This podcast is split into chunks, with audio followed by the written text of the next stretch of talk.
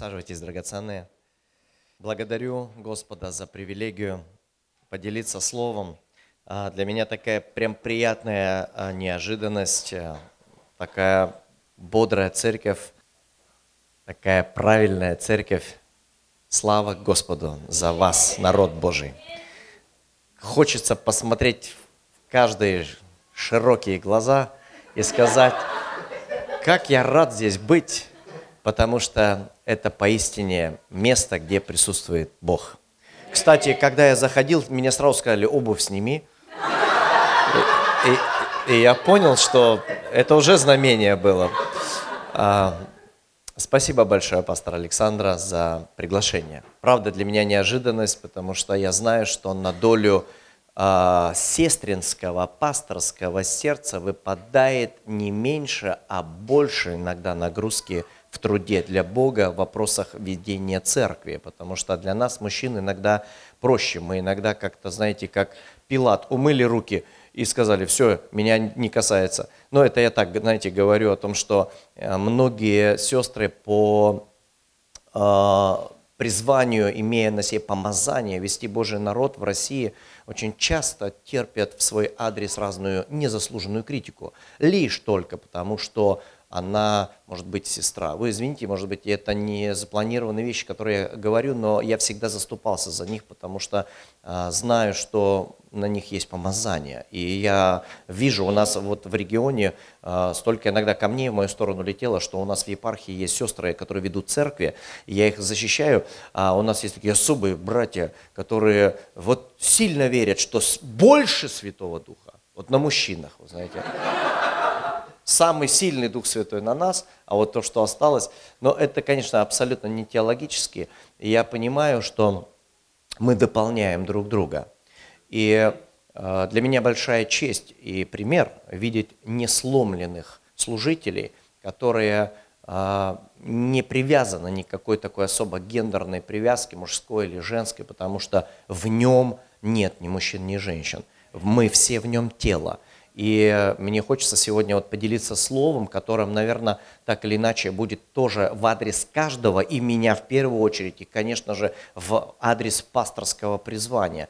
Потому что Дух Святой, я верю, дал мне это слово для этой поместной церкви, и я хочу им поделиться. Вы знаете, я назвал эту проповедь так «Скрытая сторона священства». Скрытая сторона священства. И я прошу Святого Духа, чтобы Он помог мне – передать это слово. И первый текст Священного Писания – это книга Левит, 6 глава. Книга Левит, 6 глава, с 8 стиха и ниже. Скрытая сторона священства. «И сказал Господь Моисею, говоря, заповедай Аарону и сынам его, вот закон все сожжения, пусть останется на месте сожигания на жертвеннике всю ночь до утра, и огонь жертвенника пусть горит на нем и не угасает. И пусть священник оденется в льняную одежду свою и наденет на тело свое льняное нижнее платье и снимет пепел от всесожжения, который сжег огонь на жертвеннике, и положит его подле жертвенника, и пусть снимет с себя одежды свои, и наденет другие одежды, и вынесет пепел вне стана на чистое место. А огонь на жертвеннике пусть горит и не угасает. И пусть священник зажигает на нем дрова каждое утро и раскладывает на нем все сожжения и сожигает на нем тук мирной жертвы. Огонь непрестанно пусть горит на жертвеннике, и давайте последнее слово скажем вместе, и не угасает. Аминь. Я представляю себе этого священника, который первый раз услышал слово от Бога, от Моисея, через Моисея, о том, что у тебя есть привилегия войти в святое святых, или войти во внешний двор в святое, или э, вот быть частью все сожжений и жертв. Я понимаю, в Новом Завете мы этого не делаем. Есть единый агнец Божий кровь которого была пролита на Голгофском кресте, когда настала полнота времени, Он заплатил за нас, Он выкупил нас, Он агнец закланный прежде создания мира. Мы живем во времена Нового Завета, мы не принесли сюда никаких жертв, не привели сюда ни тельцов, ни омнов, ни горлиц. Наша жертва – это жертва общительности, наша жертва – это мирная жертва, наша жертва – это плод наших уст, и наша жертва – это экономика наша. Вот это, конечно, новозаветные жертвы. Мы коснемся этого момента. Но вот представьте себя на месте священника, который видел образец. Вот перед ним кто-то служил, перед ним кто-то заходил в это святое. Он надевал красивейшие одежды. Это были какие-то такие одежды, что многие посмотрели на подобного священника Ветхого Завета и уже хотели становиться священниками. У нас некоторые э, братья ну, в Сибири, там, в России, особенно в Корее, если приедешь, посмотришь на пасторов, на машинах ездят, в больших офисах сидят, кофе пьют, молитвы творят, люди к ним приходят и говорят, ну, ну, ну, э, конечно хочется стать пастором, аллилуйя, как я чувствую, что Господь призывает меня. Оденешь на себя одежды, и, конечно, все смотрят и думают, когда настанет мое время, когда я зайду в это святилище и буду сожигать жертвы. И вот настало время, тебе сказали, твоя очередь. Только представьте себе, с каким трепетом, с какой ответственностью, с какой отдачей, с какими чувствами человек входит в это место – где он стоит перед Всевышним Богом, сотворившим небо и землю, и он стоит за народ, который смотрит на него и очень говорит, делай все правильно, чтобы мы были благословенны. Они одевают специальные одежды, как он их одевает очень чистые, красивые, выглаженные, каждая ниточка, каждая пуговка, каждая надпись, все на своих местах, с каким трепетом. Вы знаете, а там нужно было служить не так-то просто. Ты приходишь каждое утро, вновь позажигаешь огонь, огонь должен гореть, ты должен открыть эту топку, вытащить оттуда пепел прошедших жертв. Ты должен вытащить и положить это все аккуратно около жертвенника. Ты должен, написано здесь, переодеться опять. Это вот как раз вот сестры любят так переодеваться. Э, кстати, я вам хочу сказать, мужчины тоже очень любят. Переодеться вновь, взять весь этот пепел, вынести его на чистое место, там аккуратно положить, вернуться, опять переодеться и вновь приступить к тому, чтобы дрова подкидывать на жертвенник, чтобы огонь горел. О, с какой отдачей, с каким сердцем, с какими чувствами люди делают то, что считают для себя важным, особенно в первое время. Вы знаете, наш Бог, Он удивительный. Он всем нам дал чувства, всем нам дал эмоции, всем нам дал слух, зрение, обоняние. И жизнь наша, она состоит из этих мелочей, с которой складывается вся картина нашего восприятия Божьего творения. Но вспомните, как люди стоят на алтаре, когда они э, венчаются. С каким чувством, с каким сердцем, с какой отдачей. О, Господи, обещаю и в бедности, и в здравии, и, и знаете, и до смерти только разлучит нас. Ну все, слезы льются, у мужчин слезы льются. Они тексты, тексты учат, чтобы там все правильно до запятой. Вдруг ошибешься, что-нибудь там переборщишь только в бедности, в бедности, в бедности. А ей, а ей надо выравнивать в здравии, в здравии, в здравии. И мы, как вот знаете, с так такой отдачей. Я ни разу не видел на венчании, чтобы кто-то был на расслабоне. Я когда женился, я неделю не ел до свадьбы и после свадьбы, потому что для меня это было все. Я кушать, аппетита нету. Ты все там думаешь, как ты будешь выглядеть, а как правильно сказать, а как нужно, когда колени преклонять, а кольцо на какой палец одевать. Все настолько серьезно. Я до сегодняшнего дня не видел ни разу, чтобы кто-то вышел и сказал, да какая разница на какой палец, суй, да, да, давай быстрее пошли уже, это подарки там считать будем, да оставь. Знаете, люди вкладывают в это все свое сердце. И я понимаю священника, который уже, представьте, не первую неделю служит, и даже не первый месяц разжигает огонь. Ладно, не первый год – Представьте себе 10 лет делать дело, которое одно и то же изо дня в день. С чем сталкиваемся мы, священники, служители? А я не только говорю за тех, кто несет слово или ведет церковь, или хвалит Господа и загружен репетициями, дополнительными встречами, напрягами разными. Я говорю про всех нас, потому что мы священники Нового Завета. Мы сталкиваемся очень часто с искушением закулисным, которое называется формализм или привычка. Что такое привычка? Вроде бы это механизм отточенный. Когда человек что-либо делает, ну вспомните, как вас учили ездить на машине. Есть здесь удивительные люди, которые только вот увидели машину, вы еще только ездили со специальным человеком, сел, закрыл дверь, пристегнулся на газ, но, поехал. И тебе уже твою, я, как в Корее сдают на права? Там же всегда сидит рядом человек, который всегда очень должен сильно верить и очень крепко молиться. Знаете, Потому что мало ли, э, что здесь за удивительный субъект, который... У меня супруга э, сдавала на права в 1999 году.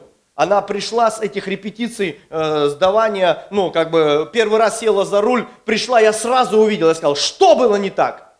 Она говорит, я задом сдавала, ха! И, и помяла там машину вот этого э, человека я ей сказал, больше, чтобы никогда вот не врезалась ни в кого. И вот прошло, сколько лет прошло, вот я вам свидетельствую перед Господом и благодарю Бога, сколько у него транспорт разный был, там менялся. Никогда не было больше аварий. Вот вы видите, сестры, вот прям примите слово, и чтобы никогда. У этого репетитора еще как-то можно, а вот чтобы потом, если муж вам дал, никогда, чтобы, чтобы все четко было на своих местах. И вот представьте себе, ты с такой трепетом все это делаешь, с такой отдачей, очень аккуратно, в зеркала смотришь, пристегиваешься на газ, на тормоз, потому что ты понимаешь, за этим стоит ответственность. А служитель, который уже 10 лет разжигал огонь, он зашел, представьте себе, халат накинул, что пуговицы застегивать? Ну, молния, жик, знаете, супер э, навороченный священник, знаете, ну зачем вот это вот все, вот расстегивание, Быстренько все, дрова закинул, это убрал, это все выкинул, зашел за поворот. Ты знаешь все ходы, у тебя все на автомате. И может быть хорошо только то, что ты автоматически делаешь, экономия время.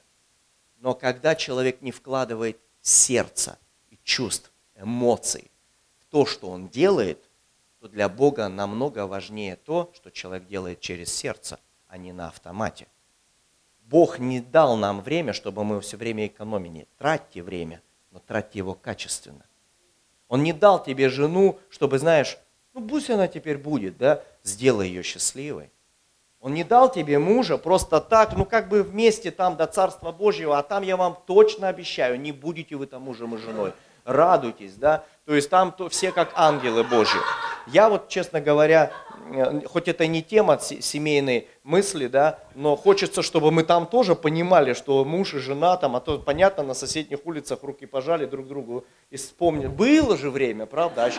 А сейчас мы с тобой просто здесь как ангелы.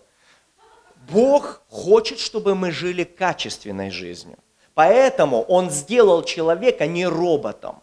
Он сделал человека чувствительным во всем. И понятно, что если мы состоим из эмоций, из чувств, и наша душа, она раскрыта, и мы воспринимаем эту жизнь, посмотрите на детей, они пропитываются всеми тонкостями, мелочами, как важно обнимать ребенка с детства, как важно говорить ему «люблю», целовать, прикасаться к нему, как важно, когда кто-то здоровается с тобой за руку и говорит тебе «ты все можешь во Христе Иисусе». Как важно, когда человек приходит первый раз в церковь, сказать, мы ж тебя так долго ждали, ты что так долго к нам пришел? И начинаем его принимать, любить, заботиться. Что у человека остается в сердце? Он раскрывается у него душа. Ему хочется вернуться на эти места. Ну аминь или не аминь? Конечно. Я помню, у меня со здоровьем были проблемы. И каждый раз, когда наступала зима, и ты в служении, голос надорван, то другое, какие-нибудь э, микробы. И знаете, есть такая очень неправильная болезнь под названием гайморит. Это когда у тебя забит нос, и там у тебя все плохо, и нос болит, все пошло вверх, голова болит, ты не можешь уже ничего, потому что у тебя атаковала болезнь. И я и молился, и за все покаялся, и за вчерашнее, и за будущее, и за все. Но, но, но пришлось идти к врачу. И ты приходишь к врачу, а там сидит врач. И ты пришел, у тебя единственная жизнь, единственный нос, единственная судьба. А у этого врача, у него таких носов в день, знаешь сколько? И он спокойно говорит, что пришел, что там? Да, умираю, погибаю, спасите. Он, да, нет проблем взял шприц, иди сюда. И ты к нему подходишь, и он тебе в единственный нос. Как? Дал. Бам, бам, все промыл. И ты умирающий уходишь и думаешь, все, больше, чтобы я в жизни никогда не болел. И ты, следующая зима, ситуация повторяется. И ты приходишь со своим единственным носом к этому врачу, который конвейерно что-то делает конвейер на эти чистит там и так. Следующий, следующий. Представьте себе, если пасторы вас так венчали. Следующий, следующий. Представьте, если бы левиты так пели. Следующая песня, следующая. Представьте себе, если мы так будем ходить на собрание. Ну, следующее воскресенье, следующее руста. Без сердца.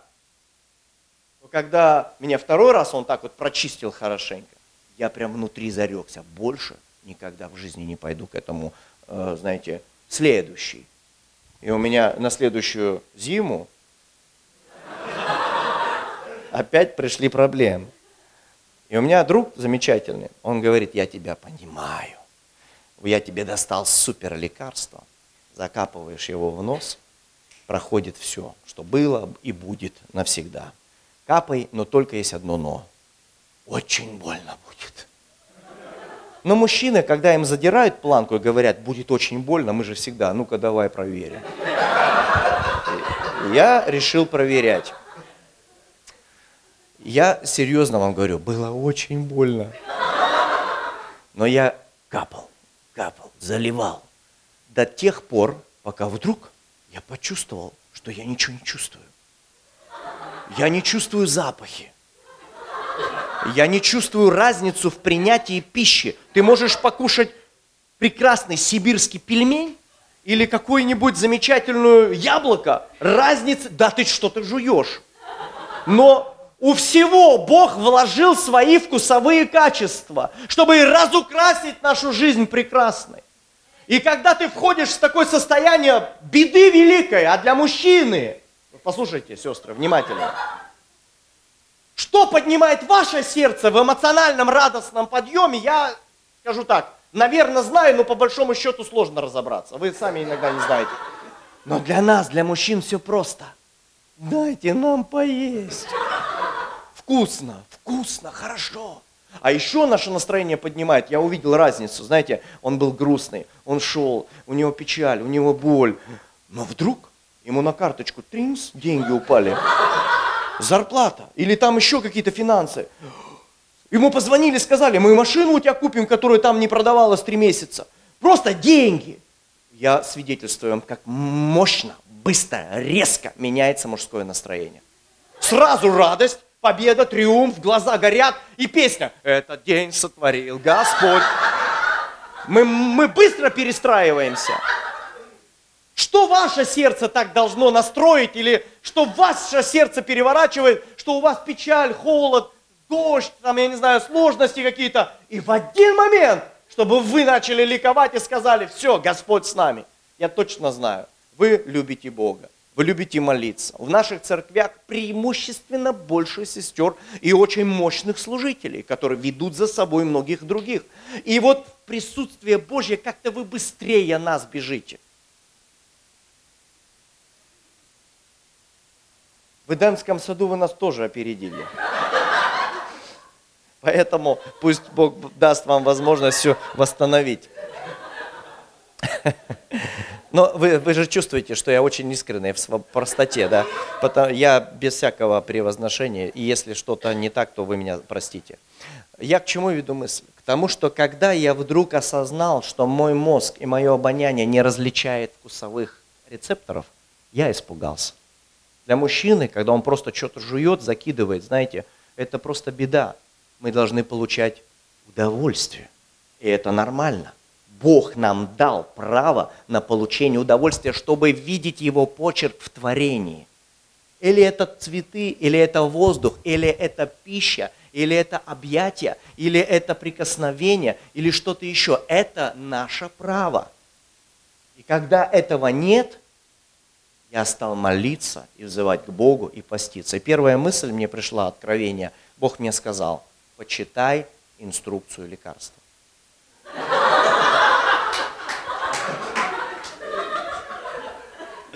Я подумал, как-то, знаете, ну, почитаю. И когда я ее почитал, там написано, на полстакана воды. По пять капель капать надо и пить. А друг мой сказал, капай, брат. Будет очень больно, но эффект, эффект будет. Эффект был ужасный. И я думаю, Господи, Ты дал нам свое слово как инструкцию к нашей жизни. Печально, что люди не хотят ее изучать. Ведь здесь все для здоровья, для отношений, для правильных отношений к финансам, к людям. Здесь сейчас мы читали девиз вашей церкви, там было все, вертикаль и горизонталь, глубина и видение церкви – Бог дал нам эту инструкцию, почему мы ее не читаем. Нас заносит на поворотах судьбы так, что мы разбиваем свою жизнь. И многие люди еще говорят, сами справимся. Никогда не сидели за рулем своей собственной жизни и постоянно разбиваются. Уходят с дистанции, умирают не в свое время. Как помолодели кладбища в России. У меня была клиническая смерть в 1996 году от передозировки наркотиков. Хотя я никогда не был наркоманом, чтобы сидеть на игле. Мы всегда занимались спортом. Мы всегда чувствовали свою уверенность. Но друг у меня был, который сказал, попробуй. Я попробовал так, что сердце остановилось. И похолодел, и позеленел, и по... губы синие. Еле откачали меня в больнице. Я видел себя со стороны, как бегали в белых халатах врачи, и у меня 6 минут сердце не билось. А потом они мне заявили, в рубашке родился. Бог милосердный дал мне право на второй шанс. Рубашки не помогают. И я понимаю, что я хочу знать инструкцию, чтобы быть благословенным. И не только я, но и эстафету передать дальше. Не так, что я знаю все правильно, делаю неправильно, но детей хочу иметь благословенных. Вспомните, как Иона заявил на корабле тонущем, когда его волны били. Его разбудили в, трю, в этом трюме, он спит. И сказали, что делать? Он, и он сказал коронную фразу, он сказал, из-за меня постигло вас все это. Смелости набрался и сказал, все, что сейчас происходит, это из-за меня. Поэтому наша духовная жизнь полна. Что посеешь, то пожнешь. Поэтому мы, имея откровение о Боге, о Слове, об инструкции жизни, не просто передаем знания, мы передаем атмосферу. Дети на нас прежде всего смотрят. И потом поступают не как мы говорим, а как мы делаем. И вот поэтому Бог говорит, с искренним поступлю искренно, а с лукавым по лукавству его. И очень печально, когда мы первые годы своей жизни в служении горим для Господа, поем от всего сердца, Стремимся, едем на край земли, чтобы попасть на Русту или куда-то еще. А года проходят, притупляется что-то внутри. Расслабляемся. Думаем, что всегда так будет все хорошо. А вы знаете, что говорит нам Господь? Он говорит, меня совершенно не волнует или не интересует, как вы начали свой христианский путь. Конец дела лучше его начала. Конечно, когда люди стоят у алтаря и говорят, буду любить тебя, пока смерть не разлучит. Да кто другие слова-то говорил? Все говорят правильно. Но вопрос не то, как вы начали, а то, как вы окончите. Конечно, мы жертвуем, когда мы вырвались из нищеты и какие-то десятины даем с каких-то небольших тысяч. А когда реальные деньги придут, как мы тогда себя ведем? Поэтому Бог говорит, не то, как ты начал свой забег, как ты окончишь его. Вот, что меня поистине интересует. И когда священник переодевался с таким трепетом и зажигал огонь на жертвеннике, Бог говорит, вот если ты так же продолжишь, а если еще и приумножишь, вложишь все свое сердце, свои чувства, эмоции в служение мне, как сказано, возлюби Господа всем своим сердцем. Это значит, возлюби его и душой, и разумением своим, и даже сказано крепостью своей возлюби. Конечно, преимущественно народ Божий любит Иисуса Христа своими проблемами, своими минусами, своими горестями, своими болезнями, своими долгами. Вот этим мы Иисуса любим очень крепко. А когда выравнивается все, а когда сила приходит, крепость приходит, финансы приходят, э, машины приходят, вот тогда как мы его любим? Второе откровение о скрытой стороне священства – это жертва мирная. Несколько мест Священного Писания. Первое место Священного Писания – откровение о мирной жертве – это Евангелие Матфея, 5 глава, 24 стих. Первое было откровение о чувствах, второе откровение о жертве мирной – Евангелие Матфея 5.24. Библия говорит, оставь там дар твой при жертвеннике, и пойди прежде примирись с братом твоим, и тогда приди и принеси дар твой. Второе место Писания, Евреям 12.14. Библия говорит, старайтесь иметь мир со всеми и святость, без которой никто не увидит Господа. И третье место Писания, Римлянам 12 глава, 17-18 стихи. Никому не воздавайте злом за зло, но пекитесь о добром пред всеми человеками. Если возможно с вашей стороны, будьте в мире со всеми людьми. Я вижу здесь три откровения. Во-первых, Бог говорит, повторю, о том, что жертва искупления, жертва за грех, она уже совершилась на Голговском кресте 2000 лет назад. Аминь. Но жертвы остались такая откровение, как жертва мирная, это отношение по горизонтали. Писание говорит нам о том, что мы сами определяем для себя и круг наших друзей, и количество твоей востребованности. А мы сами это определяем как? В любовью к ближнему своему. Если мы будем завистливы, если мы будем горды, если мы будем жадные, если мы будем ну, людьми такими сварливыми, негативными людьми, то, драгоценные, не надо даже быть великим пророком, чтобы сказать, что ваша жизнь будет покрыта одиночеством.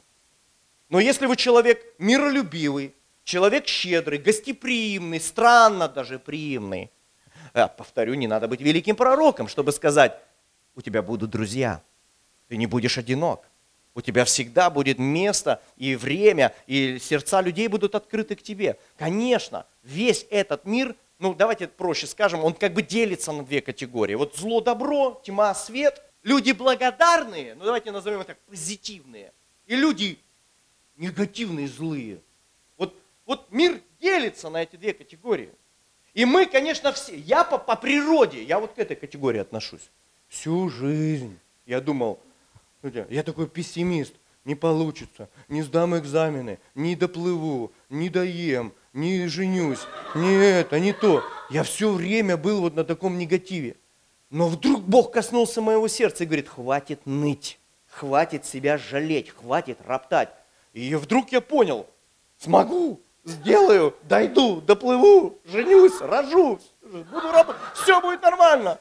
Знаешь, вдруг все это работает. Почему? Потому что сердце наполнено верой высвобождается в благодарности. Ну, приведу вам такой пример. Вот представь, ну, такая притча. У отца родились два сына. Один сын, ну, негативный сын, очень, весь, все время ноет, и ропщет, и ропщет, и ропщет, и ропщет. А второй, на удивление, позитивный, радостный, счастливый. Ему все море по колено. Всегда везде цветы цветут, все у него прекрасно. Отец решил выровнять баланс негатива и позитива. У них день рождения. Он нанял там специальных людей, чтобы они устроили им подарки. И вот негативному он забил комнату подарками, чтобы тот зашел, открыл дверь и ахнул. О, как много благословений! И сказал спасибо.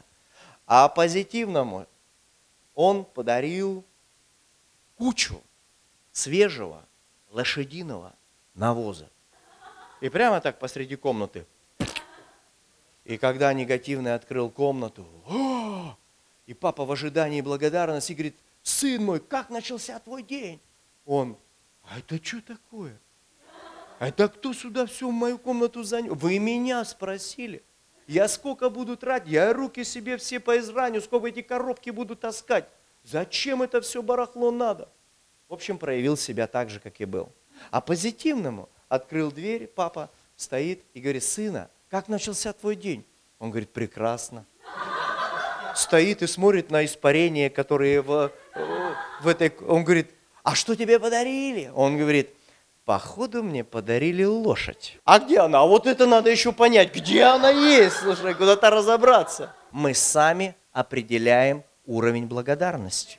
В этом и есть божественная справедливость. Ты выбираешь жить постоянно или во тьме, в нытье, в самосожалении, или в вере, в благодарности и в хвале. Это твое право определиться. Поэтому здесь Писание говорит в немирной жертве – она говорит нам, оставь дару жертвенник. Второй текст был, если возможно с твоей стороны, имей мир со всеми. И третье, сказано, старайся иметь этот мир. Это значит, я не из тех проповедников, который пришел и сказал вам, церковь призвания, с этого дня у вас больше не будет проблем, врагов, вас не будут атаковать болезни, соседи всегда будут вам улыбаться. Я не могу вам этого сказать, пока мы на земле. Да потому что на земле рая не будет никогда. И единственное место Царства Божьего, да и то внутри нас есть. У нас будут проблемы. И гонения, и сложности, и экономические потрясения. Или, как говорил Господь, и штормы, и бури, и наводнения, все это будет. Но мы можем с тобой определить, оно будет влиять на нас, или мы будем влиять на него. Поэтому сначала Бог говорит, прежде чем ко мне прийти с даром, Пойди поговори с людьми, которые ноют на тебя. Подожди, Господи, я им ничего не сделал. Это их проблемы. Бог говорит, вот именно. Я хочу, чтобы их проблемы покинули и оставили. Поэтому они на тебя там что-то думают. Оставь дар у жертвенника. Я подожду, я не тороплюсь. Ты оставляешь дар у жертвенника, идешь к людям, которых ты вообще, ты их любил, ты... А где справедливость? А они там Смотри, очень часто бывает, мы так друг на друга, на соседнюю церковь, так на соседнюю семью, там смотрим издалека, Голиаф Голиафом, даже не надо присматриваться. Но когда ты приближаешься, почему Писание говорит нам, Иван, 1 Иоанна, 1 глава, 8 стих, имейте общение друг с другом. Тогда, если вы будете иметь это общение, вы будете ходить во свете. И кровь Иисуса Христа, что она делает? Очищает. Когда ты приближаешься с людьми, начинаешь с ними разговаривать и говорить, они думали, ой, а это я думал, что ты думаешь обо мне плохо. Ух ты, так это я думал, ты думаешь обо мне плохо. А, так мы с тобой думали друг о друге, что мы думаем друг о друге плохо. Давай думать хорошо. И вот мы начинаем приближаться. Есть семьи, где муж и жена не разговаривают с друг другом. Они прям чемпионы по молчанию, месяцами. И молчат. У меня в церкви одна сестра, большая семья, хорошая, все. Ну вот с мужем зассорились и все. У нее характер, и у него характер. У них одна кровать двухспальная, одна комната, так они между собой дверь поставили. Настоящую дверь. Вот так положили ее вертикально, чтобы у нее она здесь, а он тут. И дверь. И сколько стоит? Два года стоит. Как это? Два года. Представляете уровень силы характера? Два года держать оборону. Зачем? Ну пойди первым на примере. А что я? А кто? Если ты ближе к Богу, ты быстрее пойдешь на примирение. Ты скажешь, ну я же не виноват, а Христос что был виноват, когда пришел на землю и стал таким, как мы? А Христос что виноват, что вошел, зашел на крест и распятым говорил, прости им, ибо не ведают, что творят. Поэтому, когда мы говорим, Бог, открой глаза нашим неверующим родственникам, Бог, открой глаза, они глаза закрыты, враг, дьявол ослепил их умы, чтобы для них не воссиял свет для благовествования. А мы имеем открытые глаза и откровения. Если они не спасутся и пойдут в ад, то им конец навсегда. Они этого не знают, мы это знаем. Значит, откровение о их спасении а покорение их Иисусу Христу должно стать прежде нашим откровением. Мы должны сделать все, чтобы они покаялись. Они-то не понимают, что им это надо. Ну, сегодня возьмите своих чудных детей, положите им утром кучу конфет и кучу каши и скажите, вот что ты хочешь кушать? Да дети всегда хотят кушать конфеты. Ты им скажешь, так зубы будут болеть. И какие зубы? Зубы не наследуют Царство Божье. Поэтому они... Но вы же скажете, такая каша полезней. Кто знает, что каша полезней? Родители знают, что каша полезней. Дети не знают, поэтому конфеты убрали, а кашу будешь есть. Не хочу. Я не хочу слышать, что ты хочешь или нет. Ты будешь есть то, что ты будешь есть, пока живешь под моей крышей. Ну аминь или не аминь? Потому что мы знаем, кто платить потом за стоматолога будет. Да, зубы болят. Их здоровые зубы – это, наша, это наши сэкономленные деньги. Поэтому, если я понимаю, что мои родственники, если не познают Христа, пойдут в ад, я беру на себя ответственность проповедовать им. Поэтому Бог говорит, если ты что-то знаешь, что кто-то против тебя имеет, иди примирись. Жертву мирная, на то она и жертва. Что это неудобно, что на это нет времени, что не хочет тратить деньги, где Писание говорит, если кто-то тебе сделал злом за зло, ты еще подарок ему подари. Ну где логика? Логики нет. В этом-то и сила. Вера выше логики. Логика говорит всегда просто зуб за зуб, глаз за глаз, око за око. А Божья любовь говорит, не воздавайте злом за зло. А Божья любовь говорит, какая вам награда, если вы любите любящих вас? Третье откровение о скрытой стороне священства – это откровение о пепле.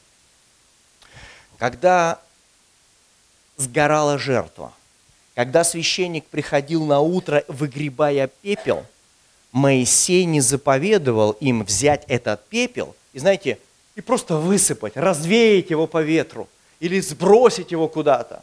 Сказано – пепел нужно уносить на специальное отделенное место. Оно называлось чистым местом. Откроем с вами место Писания, книга чисел, 19 глава, 9 стих. Книга чисел, 19 глава, 9 стих. Библия говорит, чисел 19, 9. «И кто-нибудь чистый, пусть соберет пепел телицы и положит вне стана на чистом месте – и будет он сохраняться для общества сынов Израилевых, для воды очистительной. Это жертва за грех. Другими словами, этот пепел впоследствии использовался в самое кризисное время, когда Израиль атаковали какие-то бациллы, какие-то там наросты на домах, какие-то там блуд. Там, знаете, бывало так, что муж заподозрил жену в измене, она ему говорит, да не было такого. А он говорит, было. Берет ее, приводит к священнику, священник берет этого пепла в стаканчик. И говорит, вот если не было, выпьешь, только витамины получишь. А если было, разбухнешь и вообще и умрешь. И вот она должна была вот здесь определялось уровень ее совести. Так было или не было? Или, допустим, какие-то плесень на доме. Брали пепел этот, разводили с водой, мазали, и всякая гниль уходила прочь.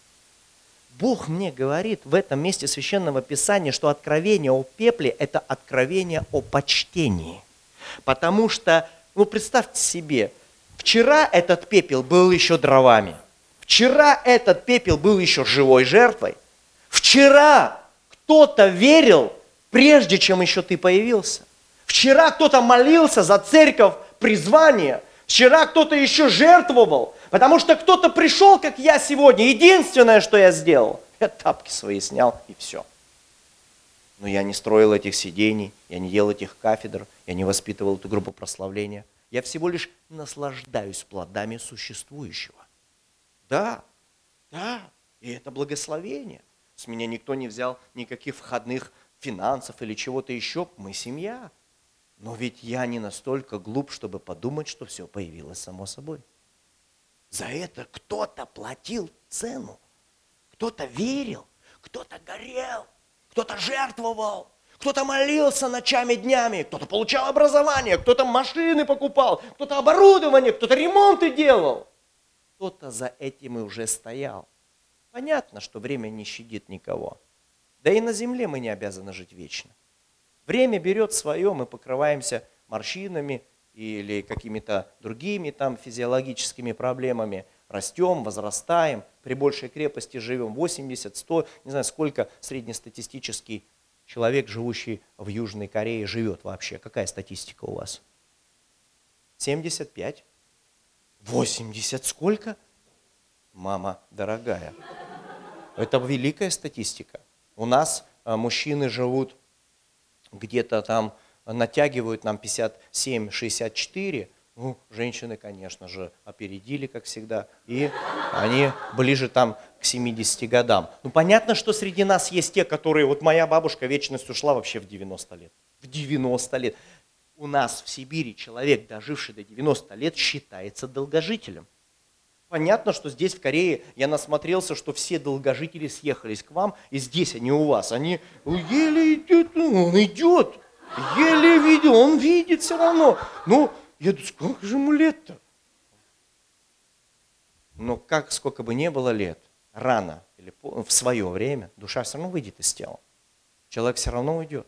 Я был на одном служении, на первом ряду э, сел и должен был делиться словом. И рядом со мной сидел очень пожилой мужчина. Я так раз, и внимание, общение, здравствуйте. Он плохо уже слышал, и ему было 90 лет. Когда-то он был пастором, когда-то он, и вот он, знаете, сыночка, я уже так не могу, вот как ты, вот ты, вот, э, ух ты, а я это уже пуговичка так застегнута, пиджачок такой затертый, уже седые-седые волосы, уже зуб, зубки там. Знаете, так кто сильнее-то? Тот, кто сегодня горит и говорит, мы еще возьмем страну для Бога, или те, которые ее взяли уже тысячу раз подряд и сохранили веру – на протяжении всех гонений, проблем, скудости, нищеты. Они работали на двух работах и церкви вели. Так это он сила, а я всего лишь еще смотрю снизу вверх, потому что он уже перед финишем получения венца. Он многое делал, многое проповедовал. Сегодня, может быть, на уровне призвания и здоровья мы еще можем говорить по пять проповедей в день и делать много э, конференций и перемещений. А кто-то физически уже не может, и внешне он выглядит как пепел. Но к кому мы бежим, когда нам плохо? Мы идем тем, у кого есть ответы на эти вопросы. Мы идем к нашему старшему поколению. Поэтому и Бог заложил откровение – и сказал, почитай отца и мать, и продлятся дни жизни твои. Моя мама ушла рано в вечность, было 40 лет. Папа ушел в вечность, ему было 55. Я бы сделал все, лишь бы обнять свою маму и поцеловать своего папу. Но я не могу. Я не могу. Есть вещи, которые мы никогда не вернем. И пока у тебя есть право быть благодарным тем, кто шел впереди тебя, кто кормил, поил и заботился, кто молился, давал советы и приходил к тебе ночью и днем, и во сне приходил и говорил, хватит грешить. Кто служил тебе, помни их. И будь благодарен. И тогда этот видимый пепел станет твоим исцелением. Одно слово – встань, поднимись, получится – Господь с тобой. Оно может просто разнести в пух и прах всякий дьявольский негатив, который вдруг навалился на тебя. Разнести всю усталость, которая тебя преследует. Всякий страх о будущем. Все уходит прочь от одного помазанного слова. Не пренебрегай пеплом. Когда-то и ты станешь им. Идешь и что-то сыпется. Думаю, что сыпется? А это вечность. четвертое откровение о пребывающем огне. Многие люди думают, что огонь, как сказано здесь, что он должен непрестанно гореть на жертвеннике, это всегда только громкая молитва. Это такая громкая молитва и такая громкая хвала. Вы сейчас поймете, к чему я. Сегодня, как никогда, я пережил присутствие Божье здесь, и я уверен, что у вас так динамично и так а, искренно всегда. Я даже и не знал, что левиты, которые служили на Русте, что они именно а, относятся и принадлежат вот по местной церкви. И я уже тогда Духом Святым исполнился, еще когда мы там хвалили Господа. И как-то такой след хорошего оставили воспоминания. И сегодня, оп, я вас вижу, я вас уже знаю. Видите, мне уже тоже приятно. И, но к чему я веду мысль? Я вижу, что Дух Святой говорит мне, огонь пребывающий, это не просто громкие эмоциональные молитвы, но при этом у человека проблемы с людьми, обиды на родителей. У него сердцем не пропитана молитва. Он никакой мирной жертвы не приносит. Он не почитает старших. Но зато он громко молится. Зато огонь – это целостное. Огонь – это все, что я перечислил выше. Огонь, он против формализма. Огонь, он всегда за мирную жертву. Огонь, он никогда не будет пренебрегать старшим поколением, он всегда будет с почтением к ним. Поэтому огонь – это что-то целостное. Конечно, мы знаем, что те, кто стремятся к Духу Святому и проводят время с Ним, это люди, чье сердце горит огнем Божьим. На этой русте мы слышали не раз, когда было сказано о горящем кусте, что Бог показал Моисею куст, который не сгорал, он продолжал гореть. И мое послание сегодня в этот день, в этот воскресный день церкви призвания о том, чтобы ты продолжал идти. Наш Бог, Он хочет видеть наш триумфальный, помазанный, благословенный финал. Он не хочет, чтобы мы как фейерверки, бабах, и так красиво, но так недолго. Так богато, но так коротко. Пускай не богато и не красиво, но стабильно, верно и за Христом. Пускай не богатые свадьбы, пускай, может быть, нет великих лимузинов, которые бы подвозили этого мужа и жену, которые трясущимися ручками держали бы друг друга и давали бы обет перед Богом верности и честности. Но главное, чтобы они сохранили этот завет. Поэтому он нам всегда говорит, что делая добро, да не унываем, ибо в свое время пожнем, если что, не ослабеем. Вот и есть огонь Божий. И пусть в этом огне будут страстные молитвы. Пусть в этом огне будет горячее прославление. Пусть в этом огне будут большие жертвы. Пусть в этом огне будет безусловное прощение и принятие всех, кто тебя обижает осознанно и неосознанно. Пусть в этом огне будет большой график занятости, репетиций, служений, конференций, а еще надо рожать, воспитывать, работать. Пусть все это будет. Рано или поздно все закончится. И тогда на небе будет намного все полегче. А пока мы здесь на земле, давай работать, давай трудиться, давай двигаться, давай искать Господа. И никогда не терять свою первую любовь к Богу. Скрытая сторона священства. Она есть у каждого человека. И Бог заинтересован в твоем закулисье больше, нежели в то, как ты предлагаешь себя людям внешне. То, что у тебя там, для Бога намного, намного важнее. Может быть, кому-то надо выправить сегодня свое закулисье. Может быть, кому-то сегодня надо сказать, Господь, формализм атакует меня. Я все знаю, как надо делать я знаю, как надо любить, я знаю, как надо петь, я знаю, как надо жертвовать, но нету страсти, нету огня, Господи, ну что-то произошло, что-то не так. Бог говорит, огонь всегда гаснет там, где нет дров.